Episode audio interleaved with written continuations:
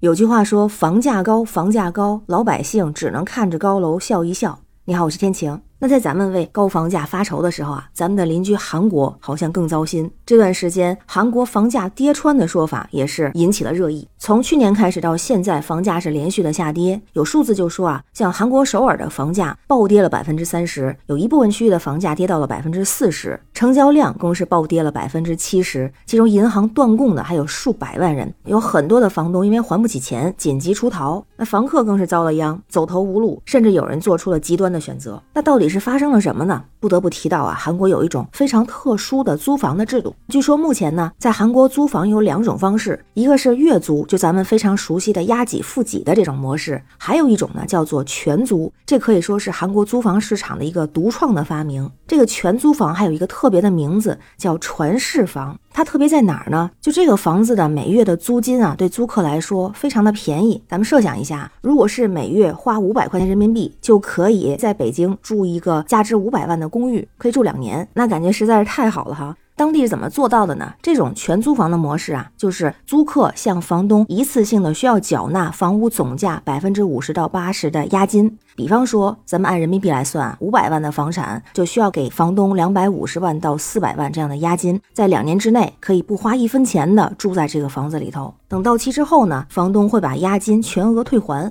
问题就来了，那普通人一次性拿不出这么多押金怎么办？就是当地政府啊，为年轻人和新婚的夫妇提供了低息的全租贷款。那曾经在一个综艺节目上啊，就一对新婚夫妇到银行去申请这个全租房的贷款啊，就发现自己每个月只需要向银行支付差不多相当于人民币500块钱左右的利息，他们就可以住进首尔一间30一厅的房子里头了。而其中的这个丈夫啊，他是一个西人，他还感叹说，韩国真是个伟大的国家。那其实有不少的韩国的年轻人或者韩国家庭会选择全租房，因为比如说在首尔，月租一套公寓大概是至少5-6千人民币，而且呢要求租客提供高额的押金，有的时候那个押金会高达相当于10个月的房租。那这种情况下呢，如果是去银行贷款付全租房的押金，每个月需要支付的利息只有普通月租的1/4，甚至是更低。所以啊，在韩国会更受欢迎。据说在高峰时期，曾经占据了当地租房市场70%的份额。那因为房价太高，很多韩国家庭在孩子结婚的时候是没有能力去准备一些买房的钱，所以呢，好像出现了一个标配，就是给孩子准备一笔全租房的押金。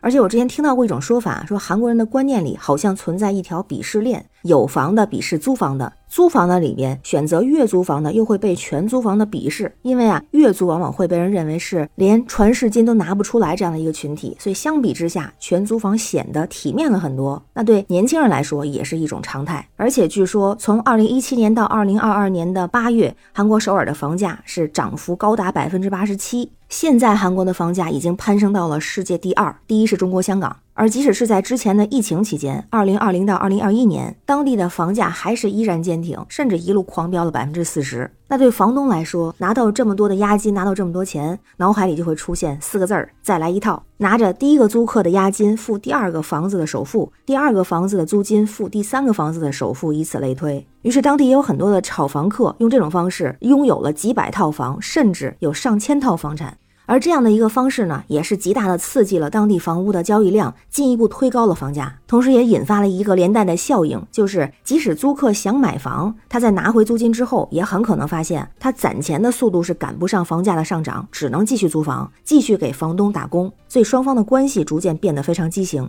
曾看到过一个分析啊，就是说如果这种全租房模式要持续下去，就需要2个前提。第一个是这个国家需要处在一个温和的通胀通道之中，第二个是城市的房价也处于上涨的通道之中。如果是有这2个前提，这个链条就可以正常运转。但是一旦房价开始下跌，全租房的市场就可能会面临恐慌性的崩盘。因为原本在有租客退租的时候，房东就可以很容易的去找到新租客，用新收的押金去偿还旧的押金，或者干脆把房一卖，押金一还了还能净赚一笔。但房价下跌了，一旦这个租客不愿意支付过去那么高额的押金了，房东也没法去借新还旧，即便是卖房也没有赚头，那为了退还押金呢，就只好把手里的这个房屋啊低价出售，那这样就会进一步加剧房价的下跌。这个下跌的开始是从什么时候呢？大概就是从2022年的3月份，当时美联储开启了多轮的强势加息，韩国也是望风而动跟着加息，但是结合当地的情况就产生了两个影响，第一个就是直接导致了租客和房东还贷压力的增加，第二个就是加息还打击了当地的房地产市场，让很多房东破产开始跑路，很多房客也是陷入绝望。那如果说到咱们国家，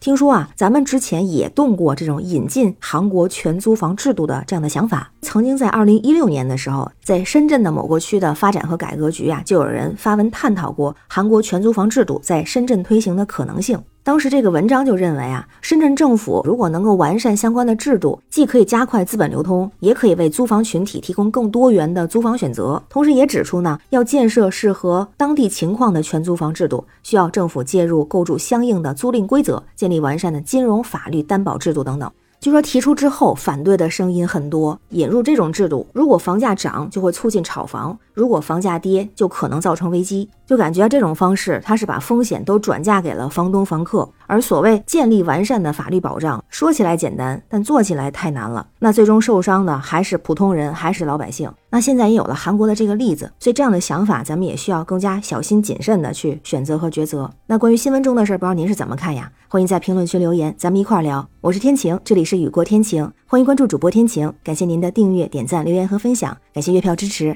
也欢迎加入天晴的听友群，绿色软件汉语拼音天晴下划线0214。生活不易，每天努力，拜拜。